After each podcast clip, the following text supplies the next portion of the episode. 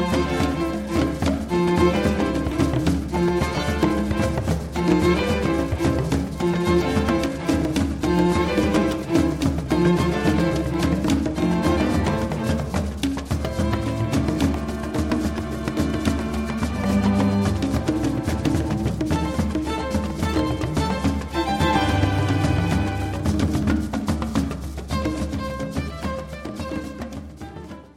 Hello and welcome to Behind the News. My name is Doug Henwood.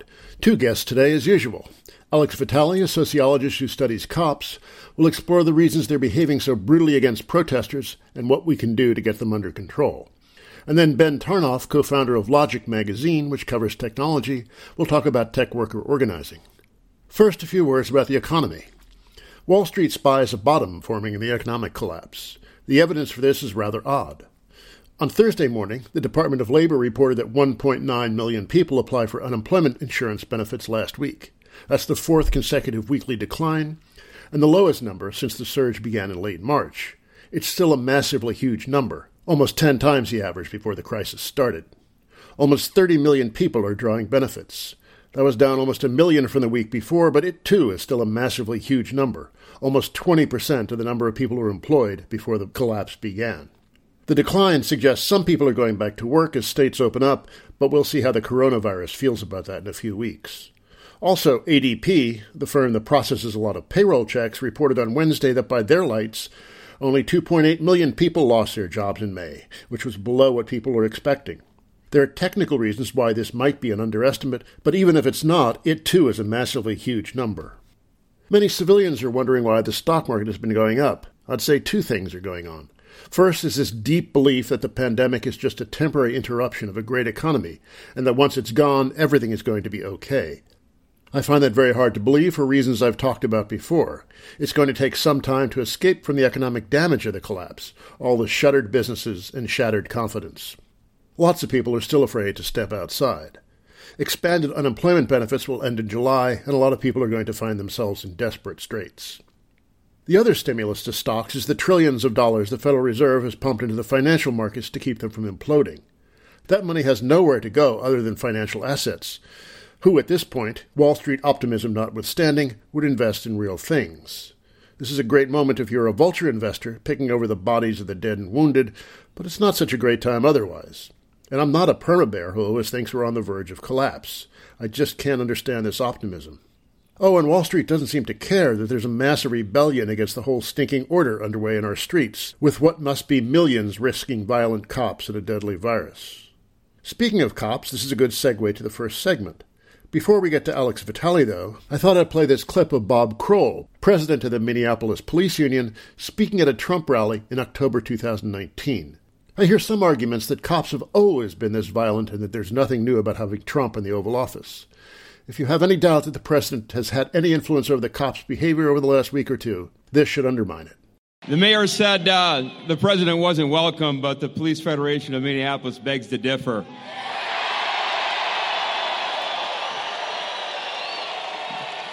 I hope you notice the signs in front. We wanted to light it up so the mayor could see it every day in and out of his office. We're seeing a lot of red cop shirts out here tonight because of the hypocrisy. They don't want the police here when it's a Republican that stands up for the police. But if it's a Democrat, we get a different story, right? Our cops are here as much as they could be in full force from across the state. I brought leaders of every uh, of the major labor groups with me tonight, and we're pleased to see this turnout. We're here because of the way the president turned this around.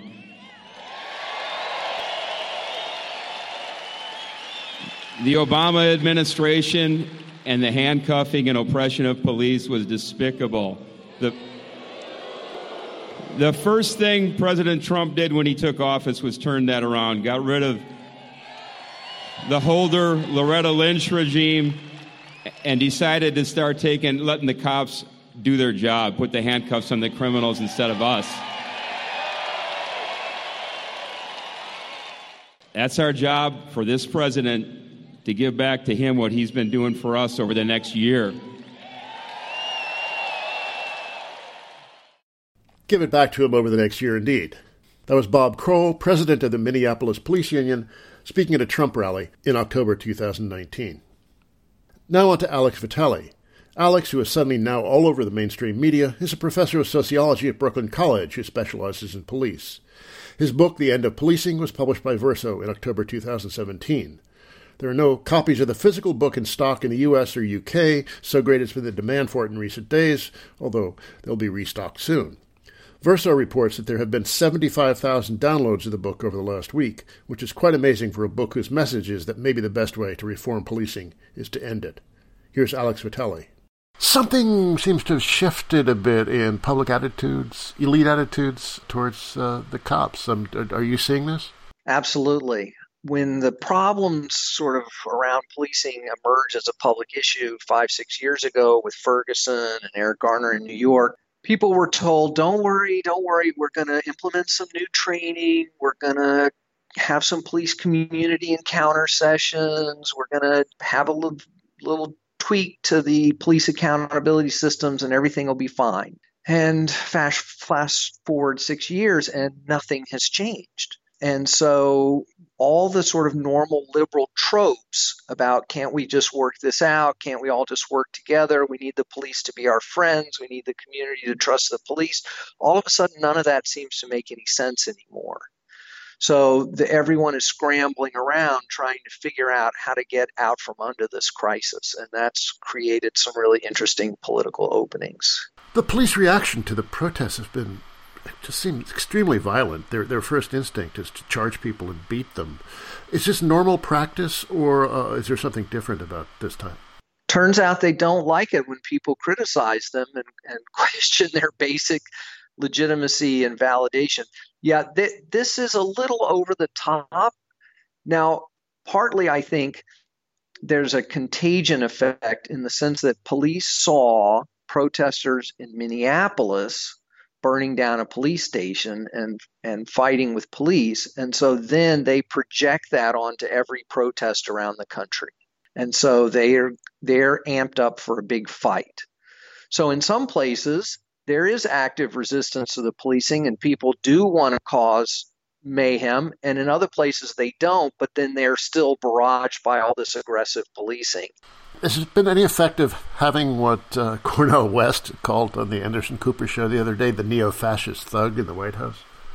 I think that's part of it. I think that's part of the level of resistance and the intensity of it. And then, of course, I think it's part of the policing. And, and for me, the, the images of police shooting pepper balls at working journalists, arresting working journalists, is a sign of that kind of level of impunity and also resentment. They're like, how dare you criticize us and shooting people sitting on their front porches with, with rubber bullets and stuff like that. They really feel, feel like their whole worldview is, is uh, under threat and they resent the hell out of it and they're acting that out on the public. And they're driving cars into crowds. I mean, I heard that in Boston last night. I saw that in Brooklyn uh, a couple of days ago. It's remarkable. Yeah, the one in Brooklyn was about two blocks from my home, and it was just horrifying to see that. The lives of those protesters do not matter to those police. They really don't. And to think that we're going to fix this by giving them yet another round of anti bias training or to set up some police community meeting is just ludicrous. Um, so I'm I'm thankful that we're trying to get at a deeper conversation about this. You uh, said that the Minneapolis Police Department did all the sensitivity training and all you know the mindfulness work and all that, and obviously it had no effect. What do these kinds of programs do? What do they tell the cops how, how to reprogram themselves? What, what's the, the, the thrust of these things, and what effect do they have? So there's a whole industry now, right, that has been pushing what we call procedural justice reforms.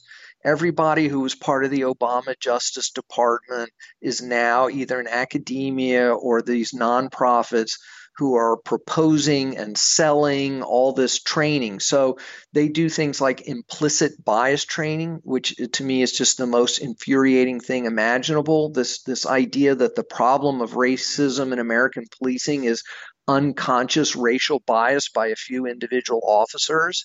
and they get millions of dollars to go in and make police sit in a classroom where they lecture them about American racism and then they give them this psychology mumbo jumbo about implicit bias and then it's like and could you just few, shoot fewer black people this is totally spurious and it just provides political cover for the massive expansion of police power that we've seen over the last 40 years.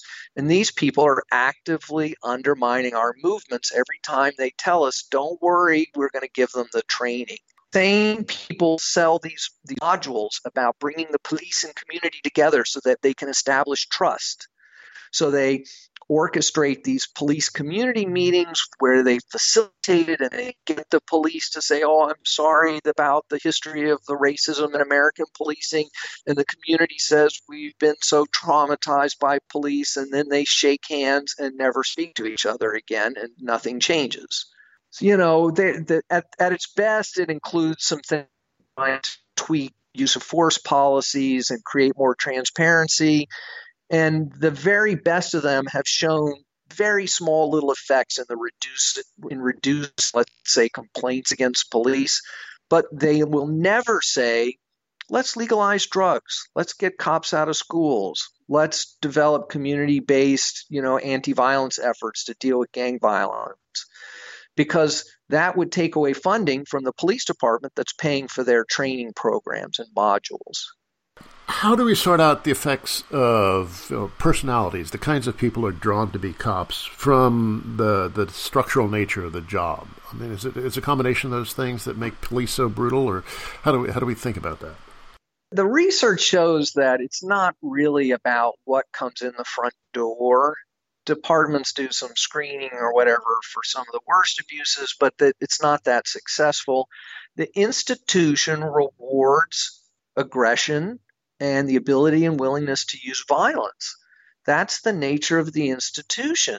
And maybe more importantly, right, they have been told by the political establishment in both parties that they are what's holding society together. We've turned every damn problem under the sun over to them to manage, like they're the only possible resource that could be deployed to deal with problems. And so they believe that if they give an inch, there will be chaos. There, that that society will come unglued. And so they've they've become invested in this kind of right wing thin blue line ideology that says that authoritarian interventions, the constant threat of policing, incarceration, and violence is the only way to produce social order.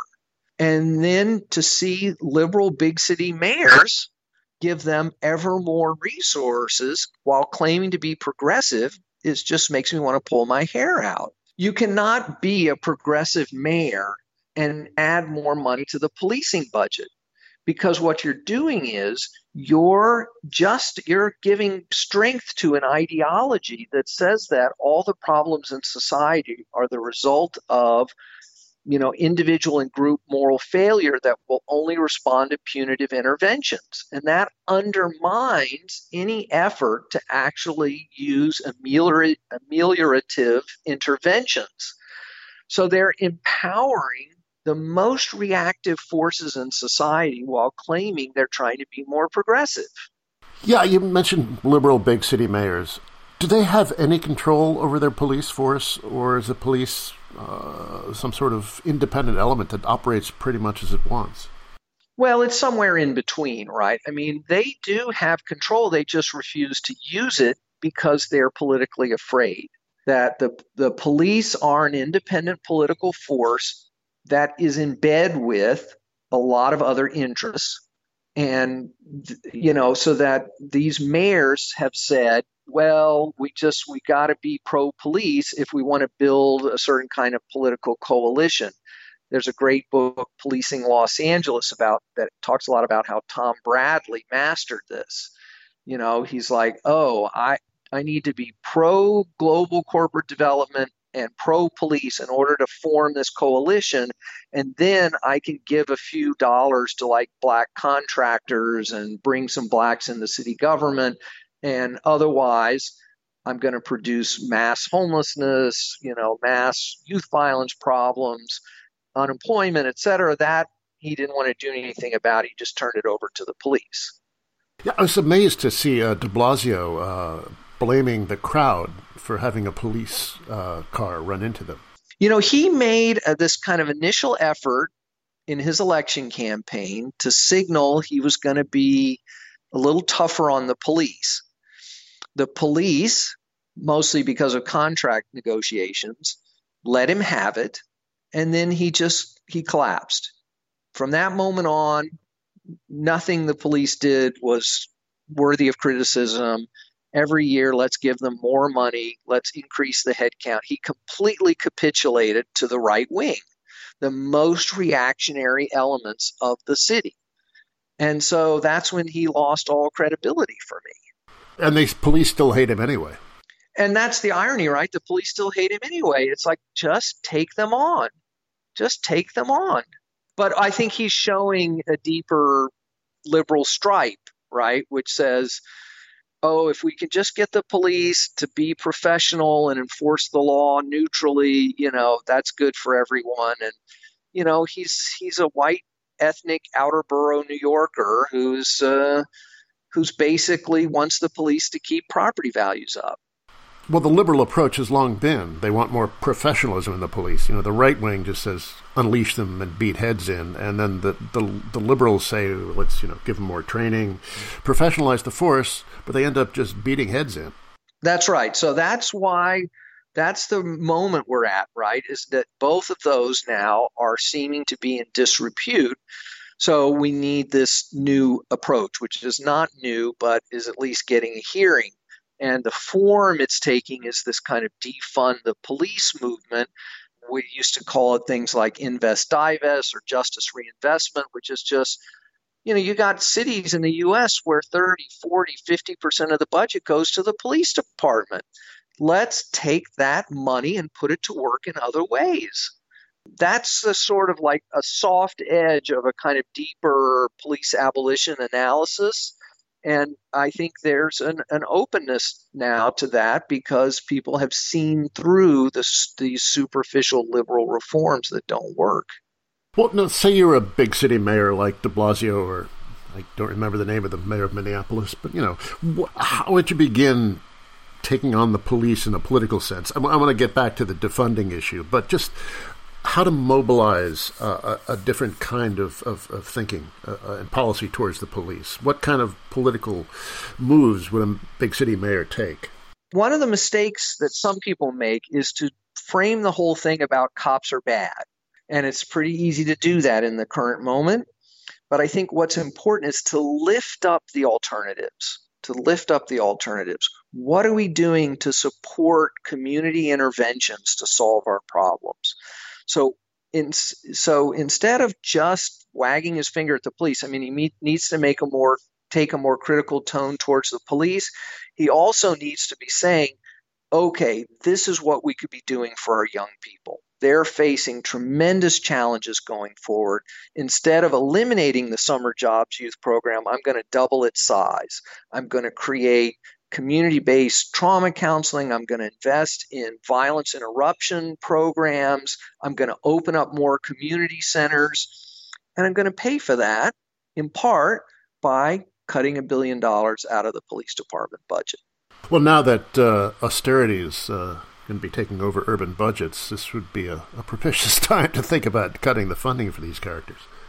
Now, that's what I said. You know, I had an op ed in the Daily News a couple of weeks ago that said just that. Now is the time. It's, instead of laying all the cuts on youth programs, education department, health services, take it from the police department and set some of it aside to, to do these kinds of community interventions. I was looking at some of the stats on the number of police per capita, and uh, New York and Chicago and a few other cities have very high, like over 40 uh, police per 10,000 yep. people. Uh, other cities like uh, Seattle and uh, you know have half Los that. Los Angeles. Yeah, have like half That's that. Right. What difference does that make to uh, the style of policing? Well, it can have an effect. You know, there was this kind of sense of well, LAPD has to run hard you know, and take charge quickly because they're spread out. They have twice as much area and half as many per capita officers. But really, um, in New York, there's just tremendous inefficiency in policing. They, you know, insist on the two officer cars for, to make it easier to do the job, and we, you just don't need it. LA works just fine with half the number of officers per capita, and there's no reason why we couldn't do that in other places. But it seems like the uh, the NYPD strategy is whenever a demonstration or something uh, that they perceive as a threat develops, they send in armies, just hordes of cops. That's their strategy, right? Yes, the NYPD, in part just because of the size of the city, has an amazing capacity to just throw cops at problems, uh, which means that they're often not very efficient they could manage things more efficiently, but that's really not the issue. It's that they they've just decided to turn every kind of political problem into a policing problem and then just throw a lot of cops at it. Okay, let's get into more some detail uh, on, on defunding. What what would that look like? How would you repurpose the money? Sure. So in, in New York, we're proposing a billion dollars over five years, and um, that could come mostly just from attrition, just by not hiring more police and let the normal retirements take place. New York City spends spent about seven hundred million dollars on police overtime last year, which is about two hundred million more than was budgeted. So that you could get two hundred million uh, additional a year just by reining in out of control overtime. And the irony of that is that when de Blasio pushed through the hiring of more police about four or five years ago, he said, Oh, it's so that we can reduce overtime. We'll have more regular officers on regular pay, and overtime went up every year. So it's one of the ways that the NYPD flexes its political muscle is that it just uses up whatever money it wants to. And then you could look at some specific specific programs. I mean, if you want to start getting into the second billion dollars, which we need to do. Let's get rid of ICE units, narcotics units, anti gang units, anti crime units. Let's get the police out of the schools. Those are the kinds of things that we could look for on the policing side. And then in response to that, we need to have safe injection facilities, medicalized drug treatment available on demand, increases for supportive housing, community based violence interruption programs. You know, there's a lot of very specific interventions that, you know, that I talk about in my book. And the role of police unions. For people like us, it's kind of hard to uh, be critical of unions. It runs against all our instincts, but it does seem that they're fairly sinister. What, what about the role of the police unions and what should we do about them? So it's very toxic, the role of police unions. On the political side, right? These are unions are not just negotiating wages and working conditions, especially public sector unions. They're engaged in, in political organizing. My union at CUNY does that. The trick is we have to make their political organizing toxic. There are too many politicians who blithely take their money when campaigns and their endorsements and then they're implicated in this mess. And I've been saying for years, we need to figure out and uh, who's taking that money and those endorsements, and we have to make that a liability for them. Well, this week, so far, six elected officials in New York have sworn off the, the funding that they've already received and have written checks to bail funds and mutual aid efforts instead they went back and said, "Oh, look, I got $1500 from the PBA," and they tweeted out a copy of the check that they wrote to a bail fund for that same amount. And that's what we have to do. And there are folks trying to organize this. There's an effort in California and Texas, and we need to ramp that up in New York. And similar with the corrections officers unions, right? Uh, absolutely, exactly the same. Exactly the same. That was amazing. I didn't know that these uh, four or five politicians are writing checks to bail funds. That's pretty great. Six, uh, six was the latest number I saw. There's a group that's keeping count and trying to like push others. That is really amazing because that is a real slap in the face to the cops. So this moment seems promising for people who want to ref- really reform policing very seriously. but uh, you know, then the looting and the burning um, will be used uh, to uh, defend the role of the cops. How do we answer that defense? Yeah, it's it's it definitely creates a challenge. It puts it on the front page, but then it creates a really difficult framing to deal with.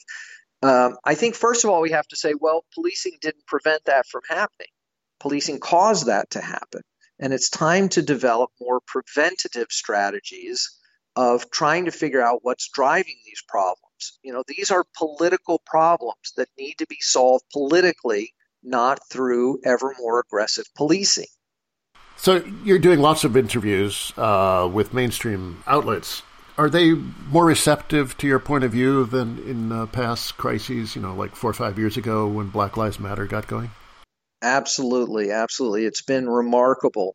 There are still certain liberal bastions that won't talk to me. NPR, Brian Lehrer in New York, you know, uh, and it, it's been kind of amazing the the diversity of mainstream outlets that I've had access to.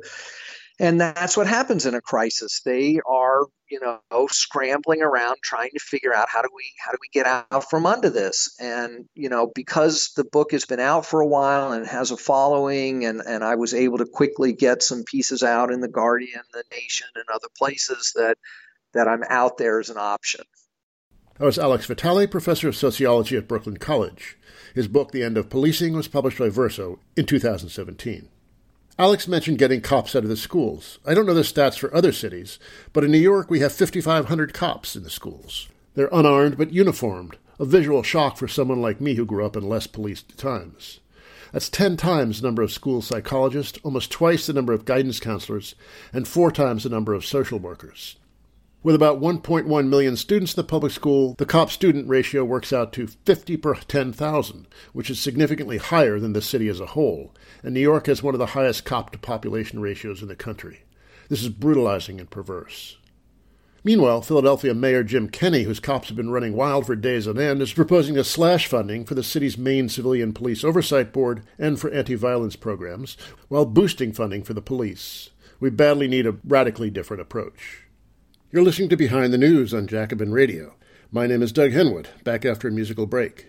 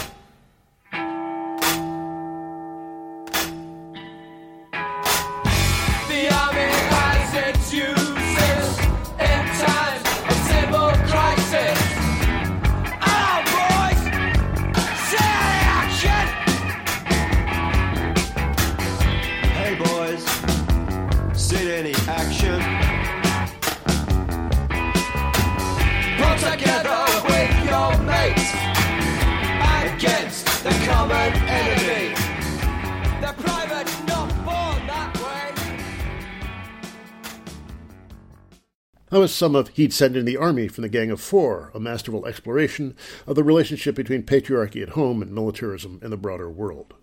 And now a departure from crisis oriented programming for a look at tech worker organizing. Over the last two or three years, we've seen an upsurge in militancy in that sector, which had previously been a quiet one. What's been happening and why? Here's Ben Tarnoff with some answers. Ben Tarnoff is a tech worker he prefers to occlude the details, and co founder of Logic magazine, which covers technology and aims to be neither Luddite nor celebratory. It describes itself as a print magazine with a small digital footprint. You can find it on the web at logicmag.io. And that's where you can find his essay, The Making of the Tech Worker Movement, which we talk about in the interview. Ben Tarnoff. It's kind of funny to think of, you know, labor activism at the present moment, but uh, this is as good a time as any. Uh, but let, us do the uh, set up the background for all this. Uh, The tech world has long been really anti-union, starting with Noyce, you know, going back to Intel's early days.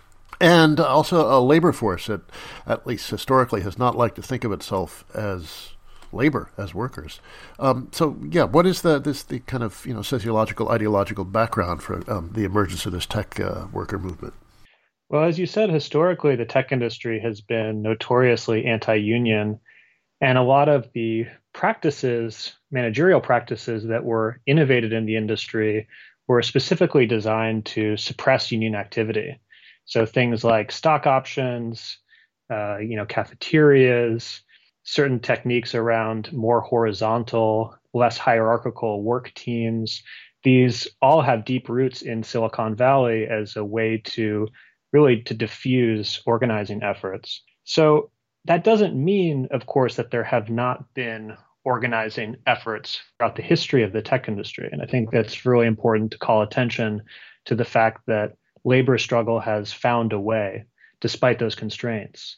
However, it's safe to say in the last few years that the level of rank and file mobilization across the tech industry has hit really an unprecedented level where we're seeing tech workers of all different kinds take collective action around a range of different issues at a range of different companies. Let's just step back for a moment. Um, there used to be a lot of manufacturing in the Silicon Valley, and that's mostly gone now. But uh, was there any kind of you know traditional labor organizing in those days when you know they, they made things? Yeah, it's interesting. So production workers within Silicon Valley often organized against unsafe labor conditions. Of course, these are very, very toxic working conditions when you're working in a semiconductor plant, but they never formally unionized. Now, production firms did often contract with unionized labor uh, in, the, in the building trades, for instance but the core workers never actually managed to formally unionize. There was an interesting shift, however, in the early 90s when, uh, primarily thanks to uh, SEIU, subcontracted janitors at a number of Silicon Valley campuses begin to unionize in large numbers. And that's really at the beginning, I would say, of the kind of modern uh, labor drive in Silicon Valley. And did that have any influence on people further up the uh, status and pay ladder? Well, this is really one of the key points that I try to make in my piece, which is there are a series of union struggles by subcontracted service workers like janitors and security guards in the mid 2010s, where the pace of those struggles really picks up. And there are a number of wins in big in quick succession, number of unionization wins. And there are a considerable number of full time office workers, folks like software engineers, who participate in these struggles, who lend their solidarity, who join house visits, who distribute union material on Silicon Valley campuses, who serve as liaisons between union organizers and the folks who are trying to unionize. And through this experience, they really have their consciousness transformed. And I'd argue that that's a really important catalyst for the tech worker movement to expand beyond that subcontracted periphery of the industry and into the salaried core. That did something happen in the labor market or the management uh, techniques that uh, that uh, made people more receptive to that kind of consciousness? It's interesting because there are so many factors I think that do contribute to a greater receptivity to class rhetoric and workplace-based collective action among workers who you would typically suspect would not be susceptible to it, such as these, you know, relatively well-paid software engineers at firms like Google. I think among the factors is the gradual proletarianization of technical labor, even at these very high-end firms. And one way that manifests is the growing reliance on subcontracted labor, even for technical tasks that would have previously been a matter of uh, highly paid direct employees. There's a uh, contracting firm on contracting that estimates that about 40 to 50 percent of tech firms in Silicon Valley, their workforce is subcontracted, and Google in particular has a very large number of subcontracted workers, more subcontracted at this point than full-time employees. So that's a trend that is very much on people's minds these days. These are vastly profitable companies. That's not like they really need to cut costs, but they just, I guess, too much is not enough for them.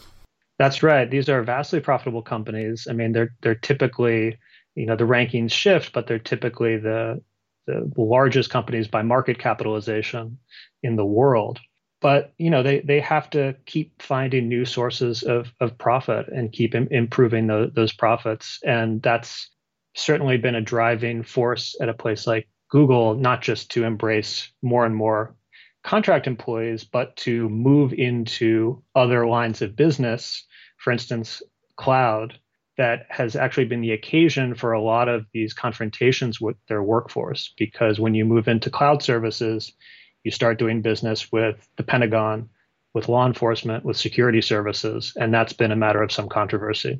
Yeah, so things started accelerating 2017, 2018. So, yeah, describe that acceleration. What got it going and what forms did it take?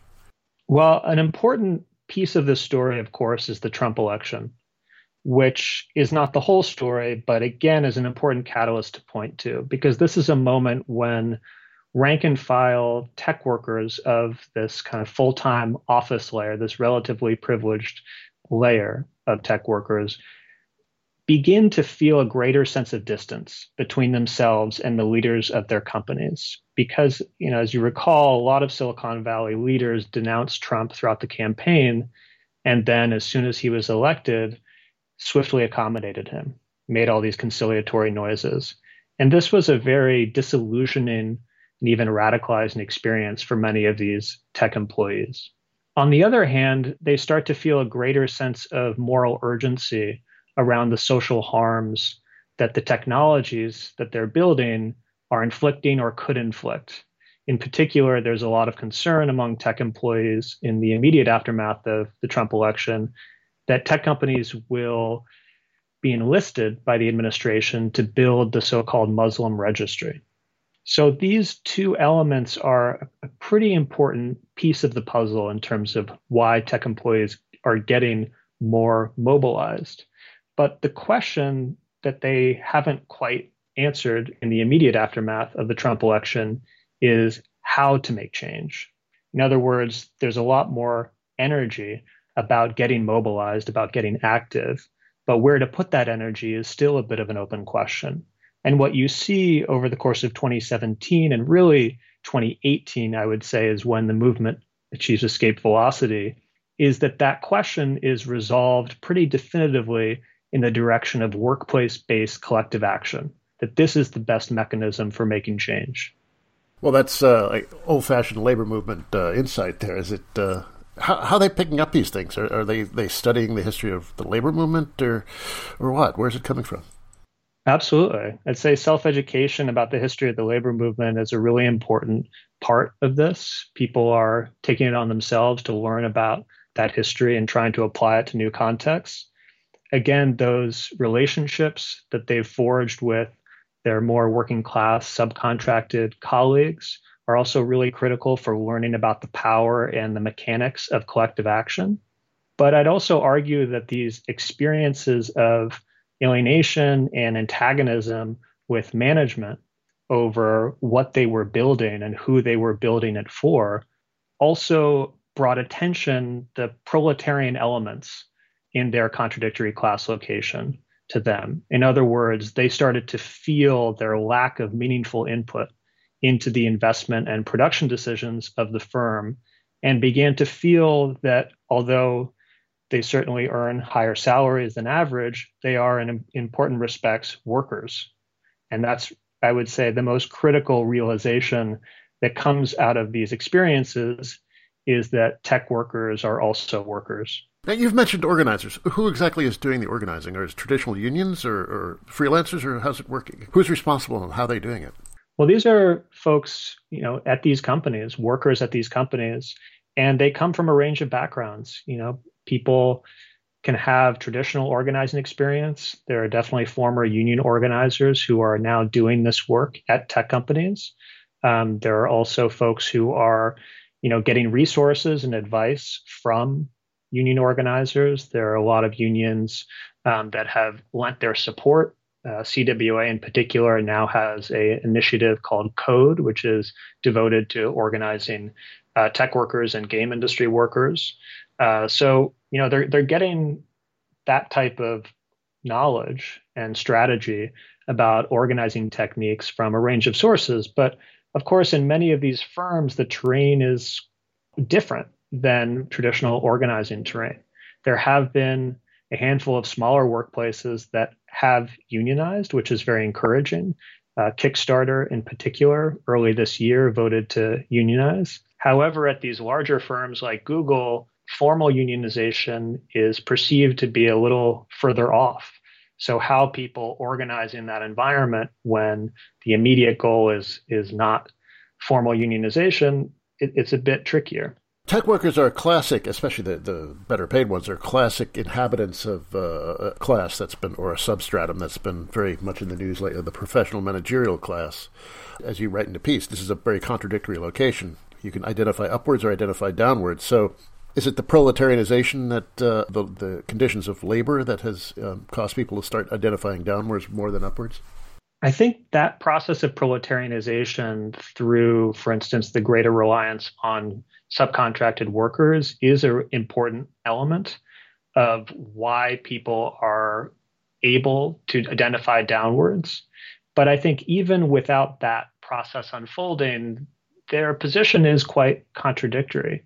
As we've discussed, there are plenty of proletarian elements in their class experience that have to do, again, with the lack of control over their work and how their workplaces are organized uh, that they began to feel more acutely as confrontations with management develop because these contradictions can be managed and uh, concealed by management in quote unquote normal times. It's only when struggle takes place and reaches a certain pitch that how the workplace is organized, how power operates within the workplace is revealed.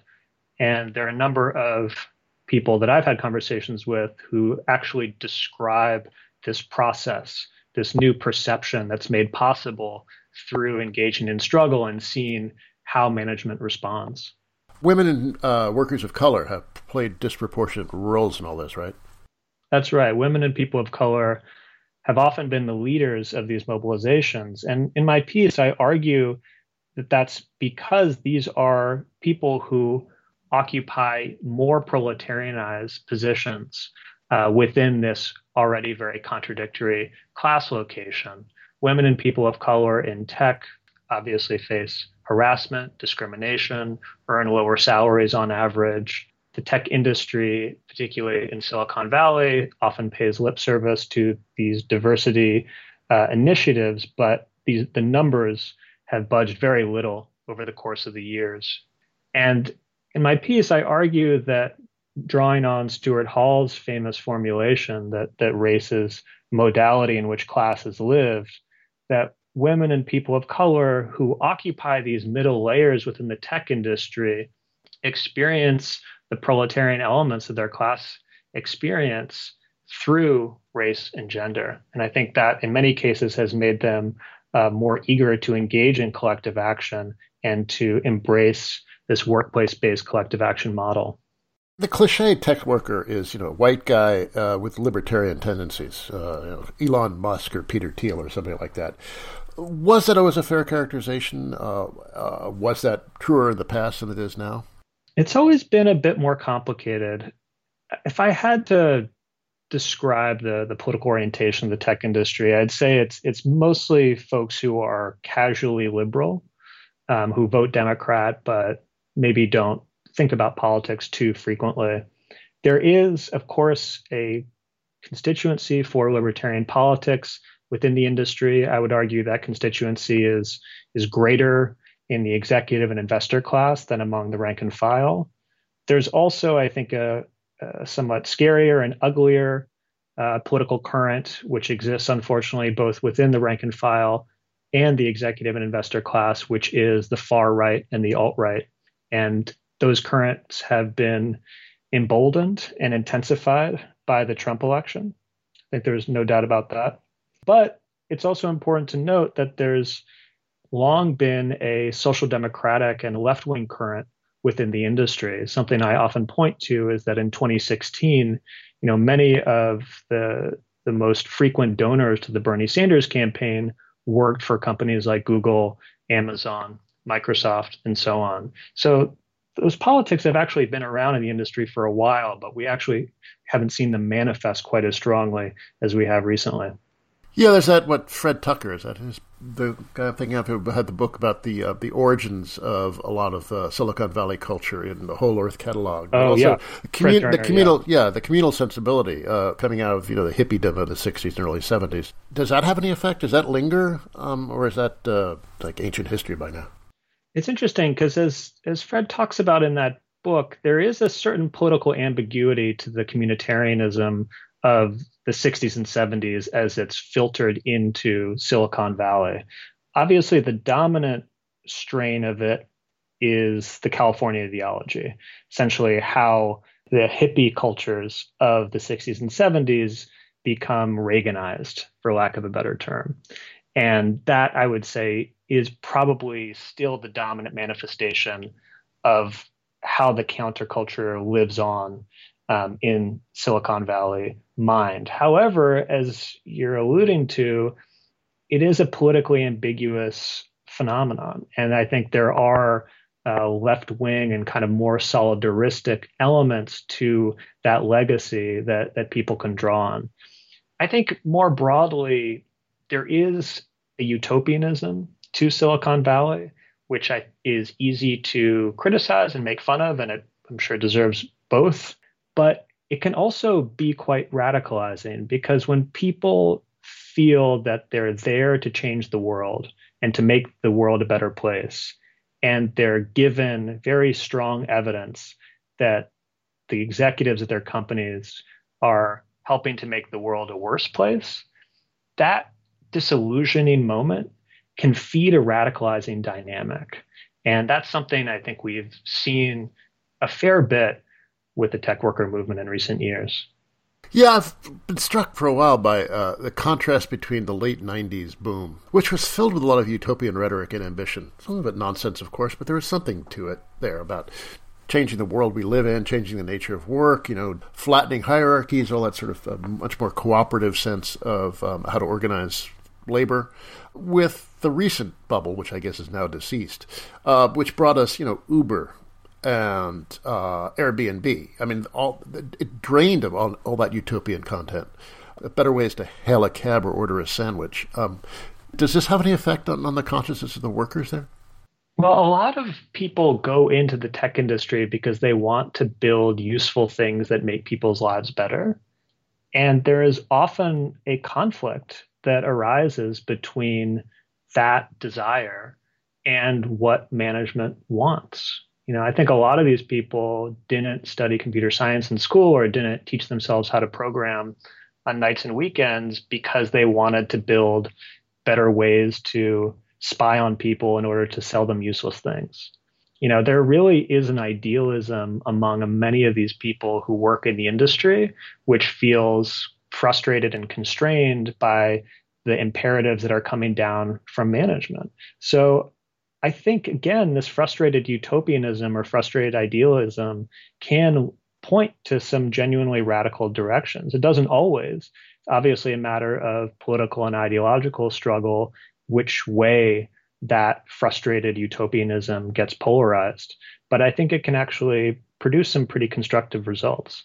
And what's the reaction of management been to uh, this uh, upwelling of militancy?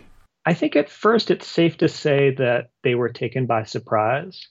You know, I've often thought that one of the things that has made management's response to these mobilizations interesting is that I think many of the people who populate the executive class in the industry actually believe that these companies are like families, that they themselves have bought into the ideology that masks and mystifies the divisions within these workplaces. However, that quickly wore off, and we've seen a wave of retaliation first at Google and then at Amazon starting last year, where known organizers have been targeted and pushed out, fired from these companies for engaging in organizing. And I expect that that retaliation will continue. And now, taking to the very present, uh, what is work from home and the likely dispersion of a good bit of the Silicon Valley workforce and other tech centers as well, uh, the other Silicon Valleys around the country? What effect is this going to have on uh, the uh, the consciousness and organizing efforts?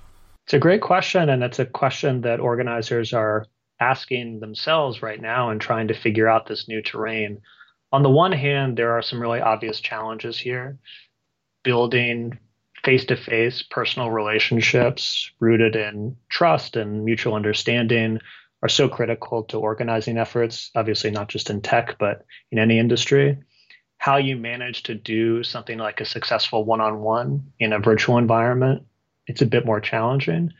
Also, how one manages to coordinate some of these higher profile type actions, like the Google walkout of November 2018, in a more distributed virtual environment is going to be a challenge. On the other hand, there are certainly opportunities. One of the things I think we'll certainly see, which Zuckerberg hinted at in his announcement, is that the embrace of more remote work will be accompanied by this push to reduce salaries across the industry. Zuckerberg has talked about how they'll be localizing people's salaries based on the, the market that they're living in this creates another issue to organize and agitate around, no doubt. And I think there will be other opportunities in a fully distributed environment for you know reaching out to folks and having safe offsite conversations of the kind that formerly would have required going to a cafe or a bar. It's a bit easier to to have those types of conversations when everyone's at home on the internet all day. So we'll see. It's going to be a tricky environment, but not a hopeless one. That was Ben Tarnoff, a tech worker and co founder of Logic Magazine, which you can find on the web at logicmag.io. That's it for me, Doug Henwood. Let's go out this some of Money Machine by 100 gecs. Warning, this is not easy listening. Till next week, bye.